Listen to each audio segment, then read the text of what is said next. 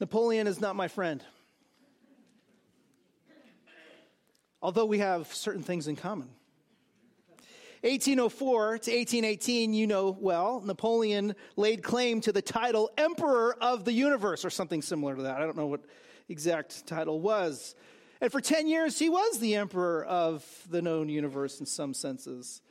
He was victorious on the battlefield. He translated that victory in battlefield to absolute power over everything in his domain. Of course, in 1814, Napoleon was defeated.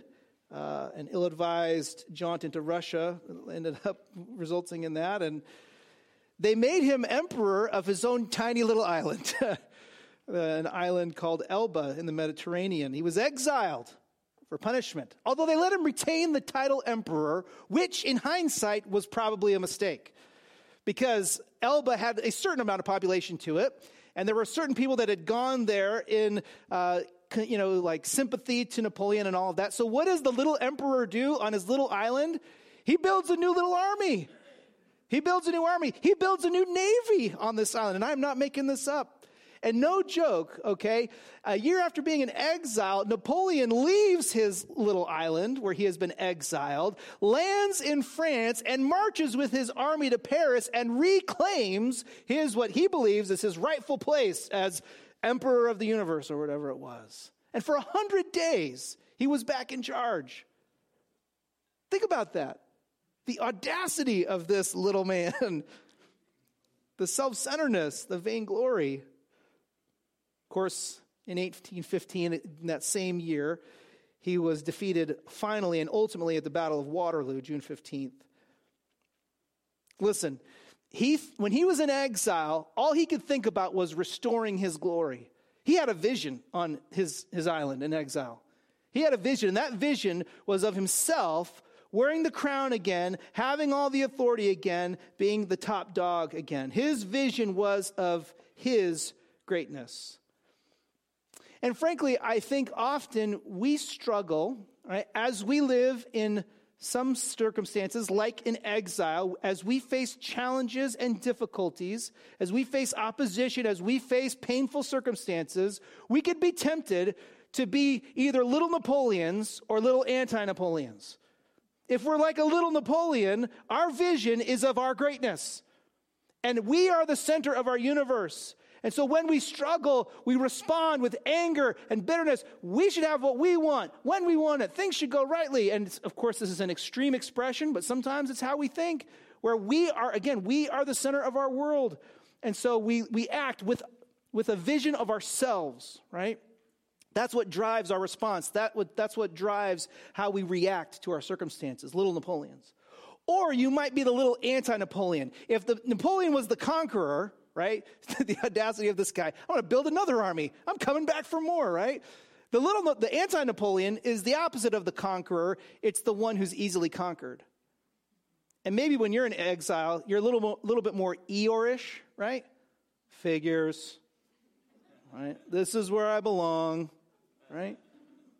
I, I, despair, like despair and, and, discouragement, like that's that's your that's your natural. Sure, of course they beat me.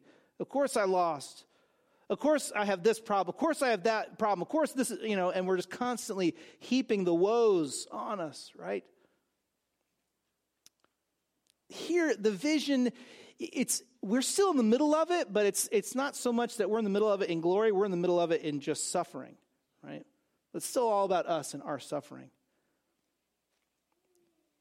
There was another exile in the Mediterranean. It happened a long time before Napoleon's.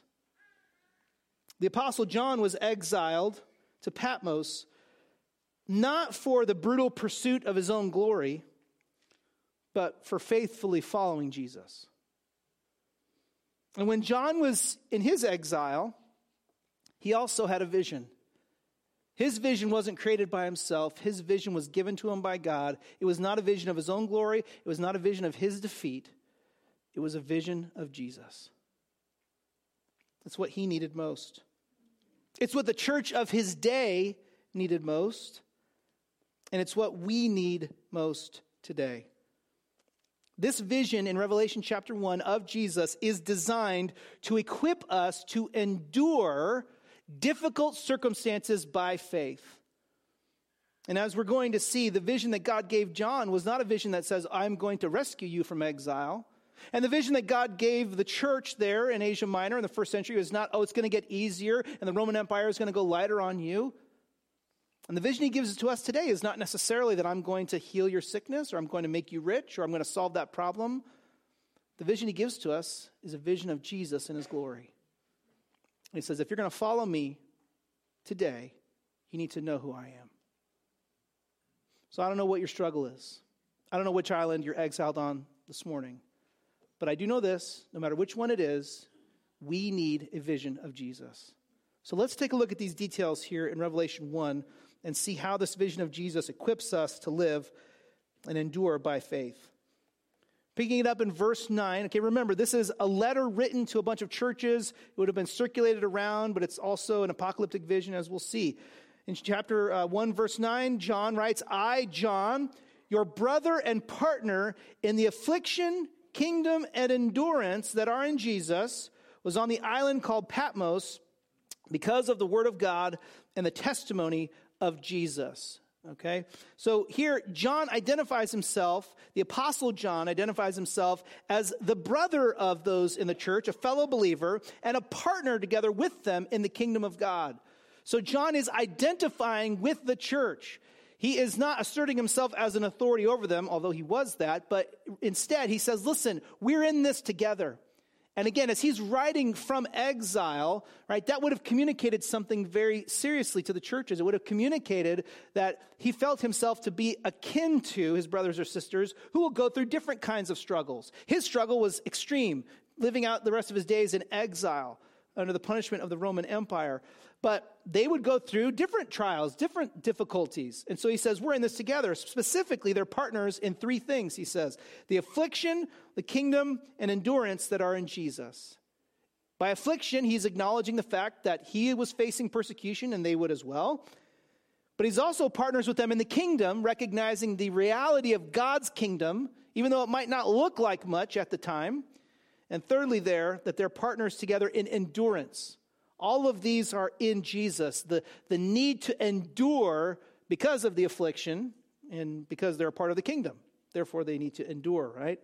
So he's, he's on this island called Patmos. Why? Because of the word of God and the testimony of Jesus. So he's been sent there precisely because of his work as an apostle. So they were the we don't know if it was it probably wasn't the emperor it was a local governor probably who had sent him there. We know that this island in the mediterranean was used for that at this day and age. So there he is because he was preaching the gospel because he was ministering to churches because he was telling people that they needed to repent of their sin and put their faith in jesus that jesus died for their sins and rose from the dead. That was causing problems. So they said you're out. We're sending you to patmos. So there he is punished in exile. Watch verse 10 he says, I was in the Spirit on the Lord's day. And I heard a loud voice behind me like a trumpet. So here, the Lord's Day was Sunday, the day of Jesus' resurrection, the day the early church gathered for worship. The reason we gather for worship on Sunday is because of that. So he says, There I was. I was in the Spirit, right? Uh, focusing on God's glory because of the Spirit of God in light of the work of Jesus on his behalf, right? Uh, and I heard a loud voice behind me like a trumpet. So he hears this loud voice in the middle of his, his time of uh, worship there uh, in exile in Patmos. What did the voice say? Verse 11, saying, Write on a scroll what you see and send it to the seven churches Ephesus, Smyrna, Pergamum, Thyatira, Sardis, Philadelphia, and Laodicea. So uh, at this point, we're writing to churches in Asia Minor. I'll show you where these are on the map just so you not, don't get confused, especially about Philadelphia. Um, make sure we get the right one. So here's Patmos. Here's Patmos, okay, tiny island in the Mediterranean. Um, pleasant climate, but they didn't use it for pleasant purposes in the first century. I can show you, I think I have a picture to show you just what it looks like today. So, um, yeah, this is actually all part of the island. It's like a little, almost in a C shape, uh, the shape of the letter C. Um, and again, the, listen, these are either folks that have come on a biblical tour and they're, and they're seeing that, uh, or they're coming to just hang out because of the glorious weather. Uh, in isolation, though, without provision, not going to be a pleasant place in the long haul. So, you know, sometimes we picture like you know a desert island. It's not. It wasn't desert, but it wasn't. You know, he was deprived of, uh, of necessities and contact with the rest of culture. Let's, let me show you where the seven churches are in Asia Minor here. The, the listing of the churches is probably in order of the postal route, the order in which they would have been visited. I, I kid you not. And the idea, of course, is that each of these churches has a specific struggle, a real historical struggle in the first century. Now, it was a circular letter, so they all got to read each other's letters. So that meant that all of the advice and instruction was beneficial for all the churches. And as we go through Revelation, we'll see that this is applicable for all churches of all time. Okay? So we'll talk about each of these in turn when we get to those uh, starting next week. Okay? So here he's not far uh, in some senses, but he can't go to them. So here he's, he's going to write to them. But all of this is initiated by Jesus. The loud voice says, Write on the scroll what you see and, and, send this out to all these churches because the people need to know, in spite of what they're going through, they need to know what's important. They need to know what's true right now, and they need to know, in some senses, what is coming. And so these are the circumstances uh, of this initial, or of the letter that John writes to the churches. We'll, we'll go over, again, them in, in much detail over the next few weeks. If we think about just this first section, though, we, we really need to camp on the fact that John identifies himself as our brother and our partner in the affliction, kingdom, and endurance that are in Jesus. We are partners together in those three categories in affliction, in the kingdom, and in endurance.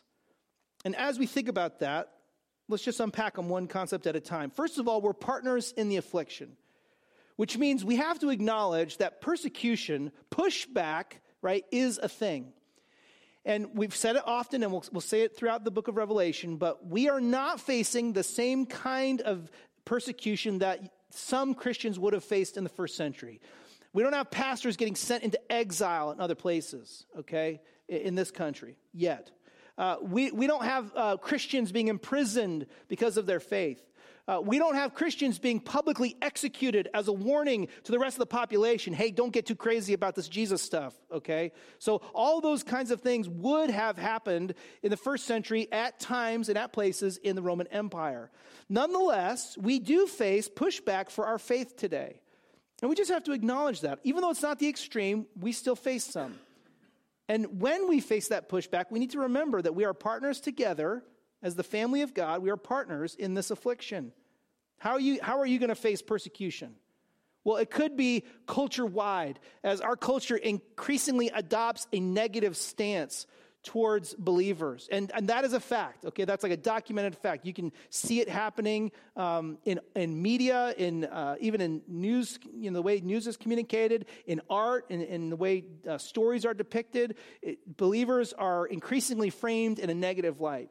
And so you just got to know that's a thing, right? That that increasingly in the culture, I'm going to be made fun of for being a believer implicitly. Just that's a, that's a part of it. We can also, though, face persecution on a personal level where things just get awkward. Maybe within a family, maybe extended family, at a workplace, at school, where all of a sudden, when somebody finds out that you're actually serious about Jesus, and then it's like, oh, okay, now there's a little bit of a thing there. And maybe they, they give you that look like, do you really believe this? You're really one of those kinds of people? Right? Oh, and they immediately assume things about you that may or may not be true, right? And so there's a relational awkwardness that comes with it. In some cases, there might actually be, uh, you know, punishment that comes with people figuring out you're a believer. Now all of a sudden you get made fun of more. I personally know people who have been fired from jobs because their Christianity put them in an antagonistic situation between them and their boss. And so they lost their job because of it. They get passed over for promotion. They get bad grades on an assignment. I know people personally that's happened to in school where the, they've gotten a bad grade on an assignment because their faith uh, has put them, again, in an awkward spot with their professor. And so those things happen today, right now. And so you just have to acknowledge that we are brothers and sisters in the affliction. We're partners in the affliction at the moment. But secondly, we're also partners in the kingdom. We have a commission. We are now a part of the kingdom of God. We are called to, to glorify God by spreading his gospel message, to, to make disciples of Jesus, and then to mature those disciples of Jesus as we mature. And crucially, what we are called to together, what we're partners in, it's not our kingdom. This is where Napoleon had it so wrong. Like it was his kingdom that he was so focused on. But we're not called to our kingdom, we're called as, as ambassadors of his kingdom. We saw that last week in verse 6, where Jesus has secured us to be a part of the kingdom of God, and we are now priests in that kingdom, serving for God's glory. So it's not our kingdom. There's some clarification here. It's easy to confuse kingdoms. And while our families are important, our schooling is important, our careers are important, they all are important under the umbrella of God's kingdom. You know how we get messed up though? When we, when we exalt our family to being the ultimate kingdom, or our career to being the ultimate kingdom, or our educational pursuit, it's the ultimate kingdom, where nothing else trumps family, nothing else trumps career, nothing else trumps my pursuit of this degree or whatever. But really, the the only thing nothing should trump would be God's kingdom.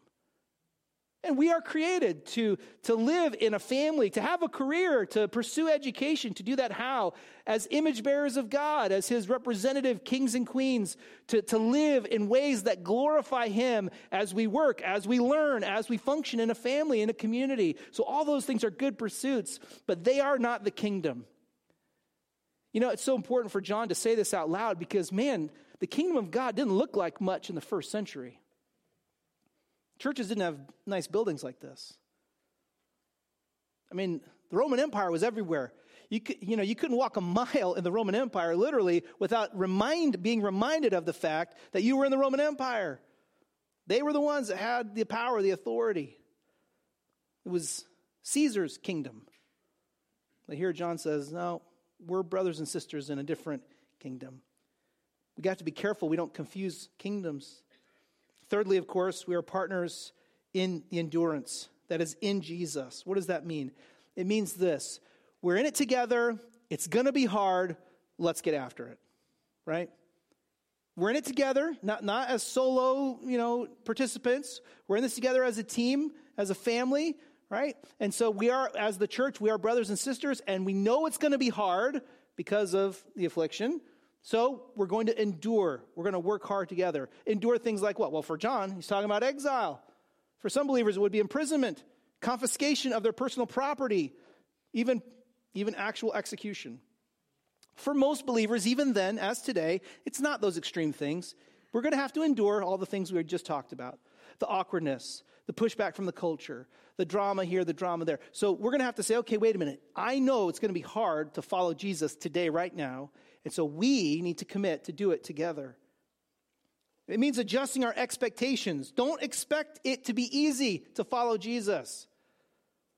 Don't expect the culture to favor you because you are a follower of Jesus. Don't expect to be in the majority because you follow Jesus. You should expect awkwardness and opposition, and you should even expect rejection because of your faith in Jesus. Why? Well, as Jesus himself warns us, the world will treat us as it treated him. We have to be careful, be ready. Now, if we're going to endure, okay, if we're going to be shipped off to exile, imprisoned, or whatever else, if we're going to endure, we have to have a vision. We have to have clarity on what matters most. And so that's exactly what Jesus gives John. So here on this Sunday, he tells him, I'm going to give you this vision, write it down, send it to those churches. They need it, we need it. Watch verse 12. This is so great. Then I turned to see whose voice it was that spoke to me. You know, literally it says, I turned to see the voice. What do you mean, see the voice? It, it, it reads almost like it, the voice was so powerful and so compelling. I, I, John's like, I thought I could have seen it. Like I could have turned around and seen the voice. I mean, here we, you know, we smooth it out in translation. I turned to see whose voice it was that spoke to me. And when he turns, what does he see? Verse 12 When I turned, I saw seven golden lampstands. Now, just pause right there, okay? That might not mean much to you, okay? But we have to bring our Old Testament with us in the New Testament. Can I get an amen? You got to bring, bring that Old Testament with you when you come, okay? Listen, the, the lampstands, the lampstand probably in view is the lampstand that would have been in the temple. There was just one in the temple. And uh, it's actually pictured in another vision in the Bible in Zechariah chapter 4. That vision is fueled, that, excuse me, that lampstand would have been fueled by oil, and that oil was representative of the Holy Spirit. okay? And so there's there's uh, you know important symbolic uh, you know significance to the lampstand. But here john doesn't see one lampstand. He sees uh, seven golden lampstands. So we're kind of like in a temple you know zone a little bit but what's going on? Seven golden lampstands watch verse 13 and among the lampstands was one like the son of man now listen jesus tells us at the end i'll give it to you now though the lampstands are representative of the churches. We've got seven churches, seven lampstands. Who's at work in the church? The Spirit of God, right? Just like we learn in Zechariah 4. It's not by might, it's not by power, but it's by the Spirit of God that these things are going to be occurring. And so here, John's vision that, that, Jesus gives him is a vision of all these seven lampstands. Maybe we should picture them in a circle, perhaps, okay? But there, right in the center of the lampstands, is one like the Son of Man, dressed in a robe with a golden sash wrapped around his chest. This imagery comes primarily from Daniel chapter 7, okay, the, the vision of the Messiah who's going to return to earth and judge the earth, okay? And so the Messiah is called there the Son of Man. And so here, Jesus is identified as that Messiah. He's one like, pictured like a son of man, again, intentionally drawing on that language. He's dressed in a robe with a golden sash wrapped around his chest. What does all that indicate? It indicates uh, Jesus functioning both as king and priest. He's a priest because he's among the lampstands and he's ministering, serving, you know, working with the lampstands. So that's what a priest does. The robe, is it a priestly robe? Possibly, or it could be the kingly robe. We don't know. The golden sash would have been indicative of kingly authority. Okay, so here's Jesus with this authority to function as king and priest overall in the midst of these lampstands. Verse 14 the hair of his head was white as wool, white as snow. That white indicates wisdom and the capacity for, for sound judgment. And his eyes are like a fiery flame. And the fiery flame there indicating the fact that Jesus has authority and passion to judge. He can judge the earth. Verse 15, his feet were like fine bronze as it is fired in a furnace. There, the reference is to moral purity. Moral purity as it relates to his right to rule. So Jesus is pure. There is no uh, deficiency in him. There never was. And his voice, John writes, is like the sound of cascading waters. You ever been captivated by the sound of the ocean or the sound of a waterfall? Multiply that times infinity. And there's what he's talking about a sound that is both sweet and pleasant and yet also compelling that, that you can't turn away. Verse 16, he had seven stars in his right hand. We'll see those seven stars are visions or uh, symbols of seven angels serving the churches. And also, he has a sharp double edged sword coming from his mouth. That double edged sword is a picture of judgment, where Jesus not only has the right to judge, but he has the right to execute judgment. And his face was what? Was shining like the sun at full strength, symbolizing his power and authority, his glory. Can't look away. You see, this is Jesus. And these aspects of Jesus' character that the vision that he gives John reveal, right? His character, it functions as the bedrock for John's faith, for the faith of those believers in those seven churches so long ago, and the bedrock for your faith and for my faith. The bedrock for our faith is the character of Christ. This picture of Jesus is given intentionally to help us focus on what we need to know to endure the difficult circumstances that we're going to face. And so there's a lot of different truths about Jesus, but here John says you need to see Jesus as he is, particularly in these ways. And so he focuses on Jesus being the Messiah, the ruler, the king, the priest, the judge. Why? Because rulers today will so often fail us even the ones you voted for. You ever been disappointed by someone you voted for? Don't say amen too loudly. You ever, been, you ever been disappointed by someone you voted for? I have. I grew up in California. The first election I was able to participate in, was the one when the, the governor was running. I voted for the governor. I'm not afraid, I'm not ashamed to admit it. I did. I'm not sure it worked out. Whatever. Listen, the, our rulers will fail. They will fail us. But there's one ruler who never fails. Why do we need to see Jesus with white hair? Because, young people, you need to know that wisdom comes with age, and Jesus is eternally pre existent. So his wisdom is second to none. His wisdom is second to none. In an age where foolishness is, and it's not new, it's like not like, oh, now all of a sudden people are more foolish. We've been foolish since the garden. But man, sometimes it's just painful to see it, isn't it? Sometimes it's painful not because they are stumbling in foolishness, but because we're stumbling in foolishness. And there's Jesus with that flaming white hair and those fiery eyes. Fiery eyes that are in the game always, focused on what matters most. His bronze feet indicating again that moral purity. You think we need to be reminded of Jesus' moral purity today? As our culture continues to erode, I mean, we're not that different from the Roman Empire. It was probably worse. But nonetheless, here we are living in a culture where we see morality continue to slip away. In our culture, philosophically, it's interesting. We don't even have anything to base morality on.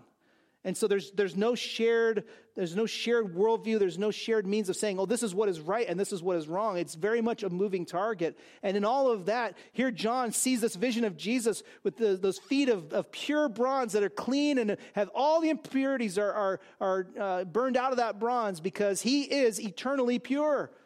There is no deficiency in his character. We need to know that. And his voice like the waters. When we're seeking satisfaction in so many other places, John's like, I never heard anything like it. And it was sweet and it was all encompassing. It's what I needed. And I thought the money would do it, but it didn't. Or I thought the applause from my friends on social media would do but it didn't. I thought getting the grades or getting the job or having that house or whatever, it would do it, but it didn't. But you know what brought satisfaction in my soul? The voice of Jesus. We need to hear that voice. The double edged sword, the capacity for right judgment. We've talked about it recently, but it's worth mentioning again that our courts don't always get it right. We live, eh, we live in a world broken by sin, and that means that sometimes judges don't get it right. But Jesus' judgment is perfect. And he comes with the right and authority to judge and the will to get it done. In his, in, in his face, with the glory and strength. I mean, again, we're reaching for glory in so many different ways in our culture, as every culture does. But here's the reality we're reaching for glory in places that you can never find it. Um, speaking of glory, I don't know if you know, Georgia won the national championship in football recently. I'm aware of that.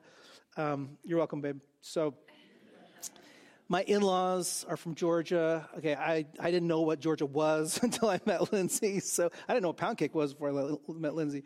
And, uh, you know, so Georgia, so there, there goes Georgia. They, they win the national championship. They finally beat their foe, their nemesis. I mean, this is a great story in general, so allow me a little latitude here.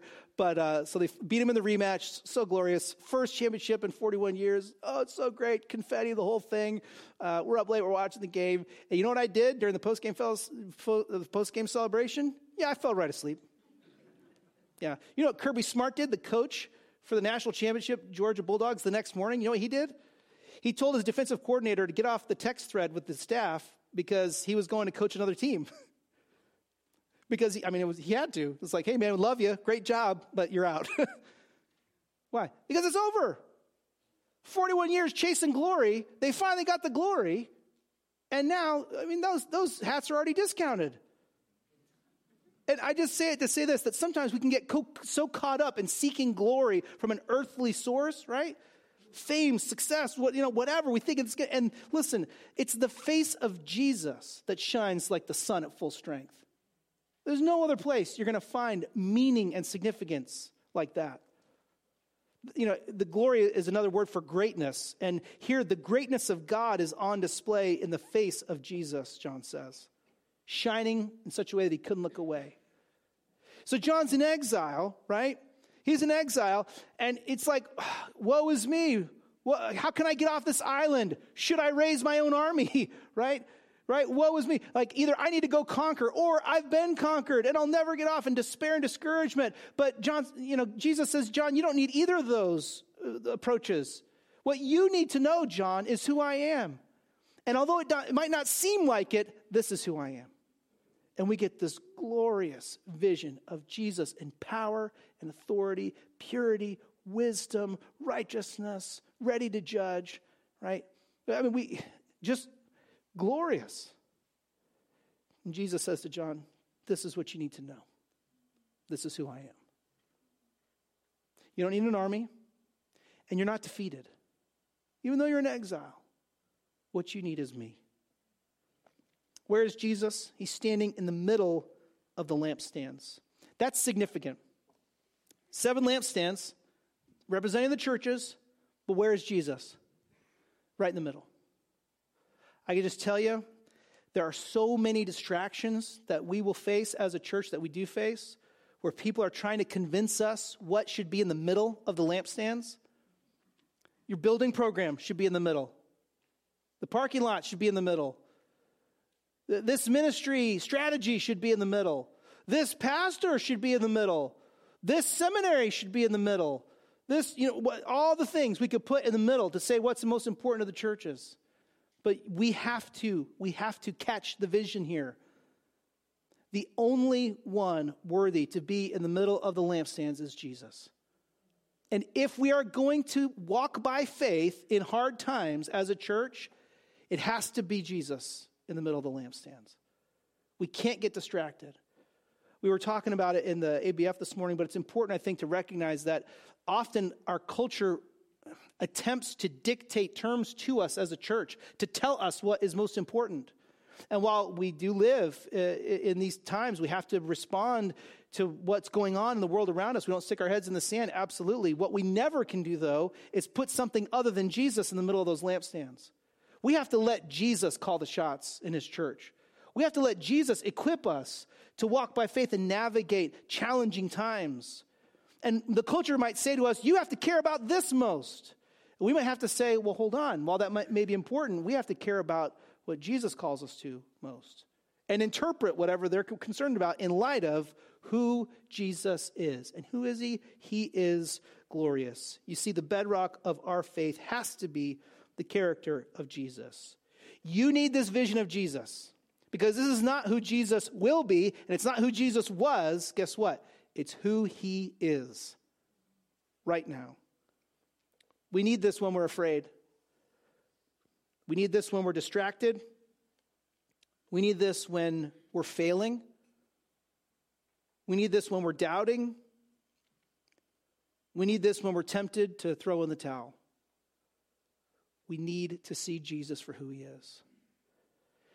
And the fact is, we're not this. We don't always get it right. Our feet are pure, polished bronze of moral purity. Even those of us with white hair aren't that wise.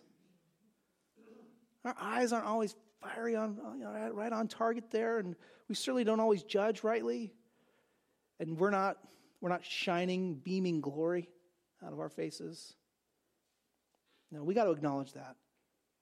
We just say, yeah, I, I'm in exile. And I may not look like much today, but I know the one whose voice sounds like cascading waters. And he's the one in the middle of the lampstands. Well, so what? Verse 17. Watch what happens here. It's not just that he sees Jesus, Watch how John responds. When I saw him, verse 17, I fell at his feet like a dead man. Why? Why? Because of the glory of God on display. We see this regularly throughout the Bible. When sinners are exposed to the glory of God, their first and right instinct is to bow. You know, Daniel collapses. It's like he, there's no, I, I just, I got to get down. I, I got to get down. And so he falls at his feet like a dead man. And yet, watch. This is so tender. He laid his right hand on me and said, Don't be afraid. There's more to it, but it's powerful because John, I mean, that was, that was a Sunday morning. That's all I got to say, right? That was a Sunday morning. He hears the voice, he turns around, he sees the vision, and he just falls down. Rightly so. And yet, what he sees is not this powerful, majestic, glorious Jesus coming at him with the two edged sword. No, that powerful, glorious, majestic Jesus puts his hand on John. Says, Hey, guess what? I'm with you. Don't be afraid. Don't be afraid. You see, because it's not just that Jesus is this glorious, it's that he's this glorious and he loves us. So he says, Don't be afraid.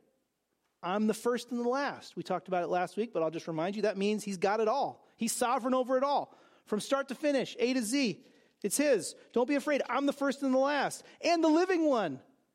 Why is that significant? I was dead, but look, I am alive forever and ever, and I hold the keys of death and Hades. Jesus says, Yeah, no, I seriously, I've got this. Like, I'm the living one. And yes, I died. John knew. But he rose from the dead. And he, so he says, I'm alive forever. Death has been defeated. Death is a loser because of Jesus. And Jesus says, I hold the keys of death and Hades.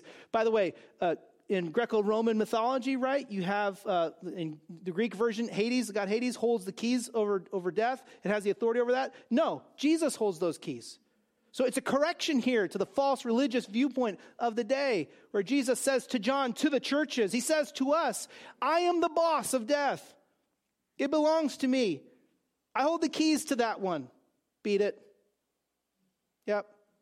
Do you know what people today fear more than anything else? Death.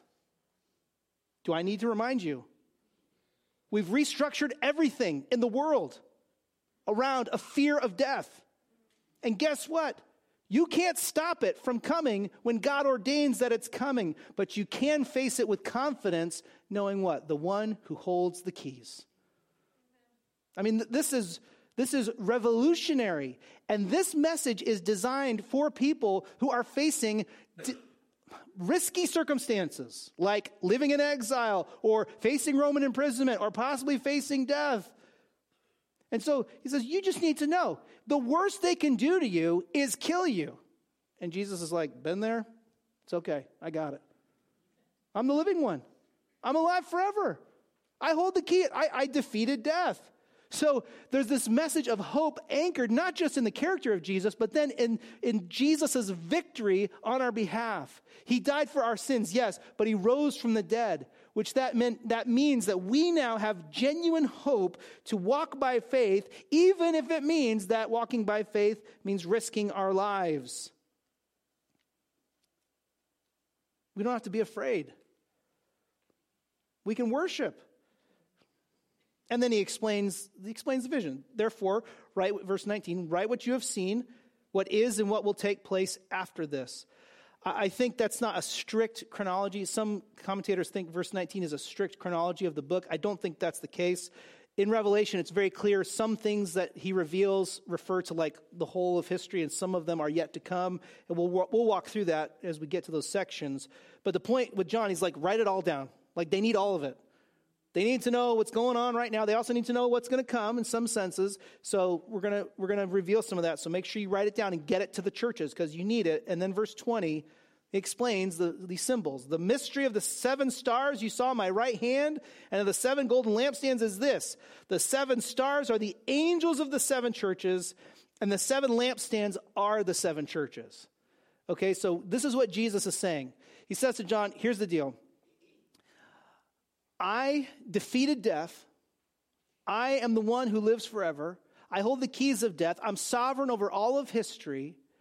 And what you saw with the lampstands, he says the lampstands are the seven churches, and we certainly should take those seven churches to then represent all of the church throughout all time. So there's the whole church. And what is Jesus doing with his right hand? He's distributing angels to minister to the churches. Do you know what that means? That means today, Jesus is invested in our success as a body of Christ. I could say it this way Our sovereign Savior does what? He sustains his church. Even when apostles get sent in exile, even when governments pass laws that are contrary to our faith, even as we face difficult times physically and financially, culturally, as a family, right? At work, whatever you're facing, in the midst of all that, you need to know that our sovereign Savior, He's sovereign over all of it, He sustains His church. Is there one angel for every local church? I don't know. Maybe.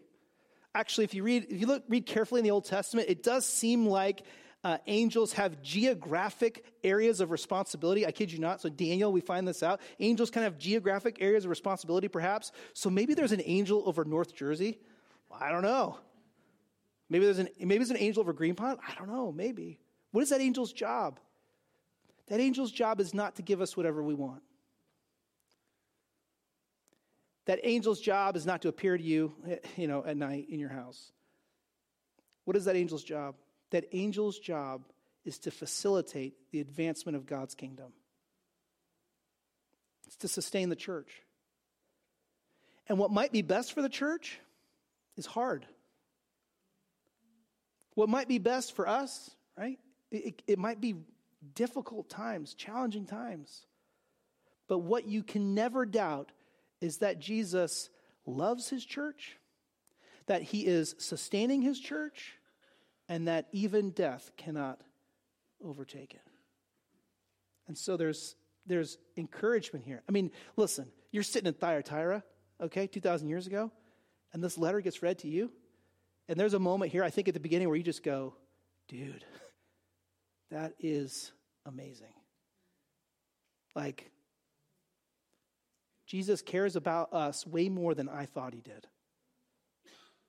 Because, you know, that law was passed this week, and it seems like Jesus doesn't care. Or I got that diagnosis this week, and it just doesn't feel like that matters much. Or, oh man, you should have, what my kids said to me this week. What happened at school. What I read this week. Man, there's just so much. But what we need to know, the vision we need, is of Jesus, glorious but then ministering to those lampstands, taking care of us. Isn't that ultimately what he's done for us in the cross and the empty grave? He's made it possible for us to have confidence and hope in the midst of any circumstance. Maybe you're here this morning and you are a foreigner to that hope because you just don't buy it. You don't buy that Jesus died for your sins and rose from the dead. And I just have to tell you that one of, the, one of the functions of a passage like this is for you to see Jesus as who he is. Maybe you've had a faulty view of Jesus in the past. You've refused to believe because you've been given a precious moments Jesus. You're familiar with the precious moments Jesus? Like the really soft and, you know, whatever. Or maybe your Jesus that you've been presented with was Republican, right? Wearing a red hat, right? Well, that's not Jesus either we have to correct those cultural misunderstandings, but maybe you've never believed because you've never seen him as he truly is. And here he stands, glorious with all that authority over it all from A to Z. And yet he puts his hand on us and says, Don't be afraid. I'm here for you. I'm glorified by rescuing you. So I died for you and I rose for you. And in fact, I'm distributing my angels to minister to my church. So maybe you should come. Maybe you should finally repent of your sin and come with empty hands to Jesus and trust Him. For forgiveness, yes. And join some brothers and sisters in what? In the affliction, in the kingdom, and in endurance. For those of us who are followers of Jesus this morning, we need to heed this message. We must be prepared to endure persecution. We must be ready to comfort victims with this real hope in the midst of tragedy and difficulty. We must have confidence in God's plan as we minister to one another. We have to remind each other that death is not defeat. And so it's okay when we struggle, even to the point of death. And we've got to be confident that God is working in his church today. Not, his care is not absent when we struggle. It's not limited by our intelligence. It's never at risk. Okay, it's never like, oh, I don't know if he's going to come through. His care always has a purpose, and therefore we should value, right, his church the way he does. And so we gather together, we use our gifts for one another, we bear burdens with one another, not because we can do it, but because he's at the center of the lampstands. You see, our sovereign Savior sustains his church, and he's doing it today. We need this most when we forget that he's doing it, when we doubt that he's doing it, when we struggle to believe that he's doing it. He'll sustain you. The question is will we trust him?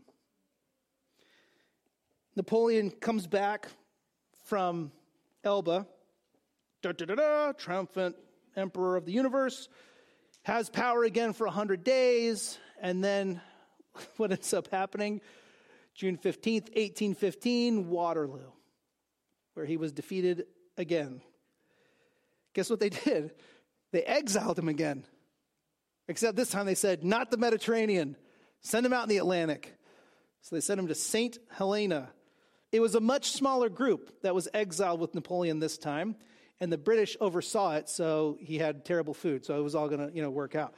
So Sorry, Mike and Marie. Anyway, uh, so so he ends up in the Atlantic. He's in St. Helena. This is, I, and I kid you not, these are this is true. Okay, so here's, you know, he's not emperor anymore, right? And he's there with like ten people on this tiny little island. Like it's nothing. All right. He still he still demands to be called emperor by his group of faithful followers to the very end, which is ridiculous. And on top of that, for six years, they keep having dinner parties where he also demands they dress in full, like formal attire to be in the presence of the emperor. So there's like seven of them. I don't know how many, but let's say there's seven. So there's like seven of them. And for six years, they're having dinner and they're having to call Napoleon, His Majesty, on an island in exile in the middle of the Atlantic the denial of this human being is just is just astounding to me he still wanted everyone to act as if he was the center of the universe. And I just, I laugh at that. And then some days I just think, you know what? There we are. Still acting like I'm the center of the universe. Whether it's in trying to conquer it all or whether it's in just feeling conquered. And in that denial, I have forgotten who the real emperor is. I tell you what, for all his denial, there was no doubt Napoleon wasn't emperor of the universe. He couldn't accept it, he couldn't change in light of it. But you know what? By God's grace, we can. The question is will you? Would you pray with me? We'll ask God to help us do just that. Lord, we thank you for uh, these crucial verses here in Revelation 1, verses 9 to 20 words that we need to hear, Lord, the vision that we need to see. And Lord, we confess this is not a vision of us, it is a vision of you, and we praise you for that. And Lord, help us. As no doubt we all need to be corrected in some measure this morning, help us. Maybe we're leaning a little too much towards conquering everything ourselves. Lord, maybe we're leaning towards being conquered and feeling in despair and in discouragement. But Lord, we praise you and thank you for this vision, Lord Jesus, of you in the center of the lampstands, ministering to your church. Lord, we know that this vision is designed to equip us to endure by faith. And so we ask that you would help us to do just that, to see you in your glory and then to respond rightly, to not fear, Lord, but to worship. And Lord, as we're tempted to question and to doubt, Lord, we pray that you would comfort us with this vision, which is always true and accurate. Lord, I pray for those who are really struggling this morning. I know there are so many. And I just ask that you would mercifully give us, by your grace, give us a sense of confidence in you. May the sound of your voice be pleasant to us and, and compelling. And as we look to your face, may we see this shining glory and be reminded that there is greatness nowhere else except for in you. And Lord, we praise you that you died for our sins and rose from the dead, that you are the living one, and that you hold the keys to death and Hades. And therefore, Lord, you are trustworthy even when times are hardest. So prepare us, Lord, to live by faith, to glorify you in these troubling times that we face. We ask these things in your name, our glorious Lord. Amen.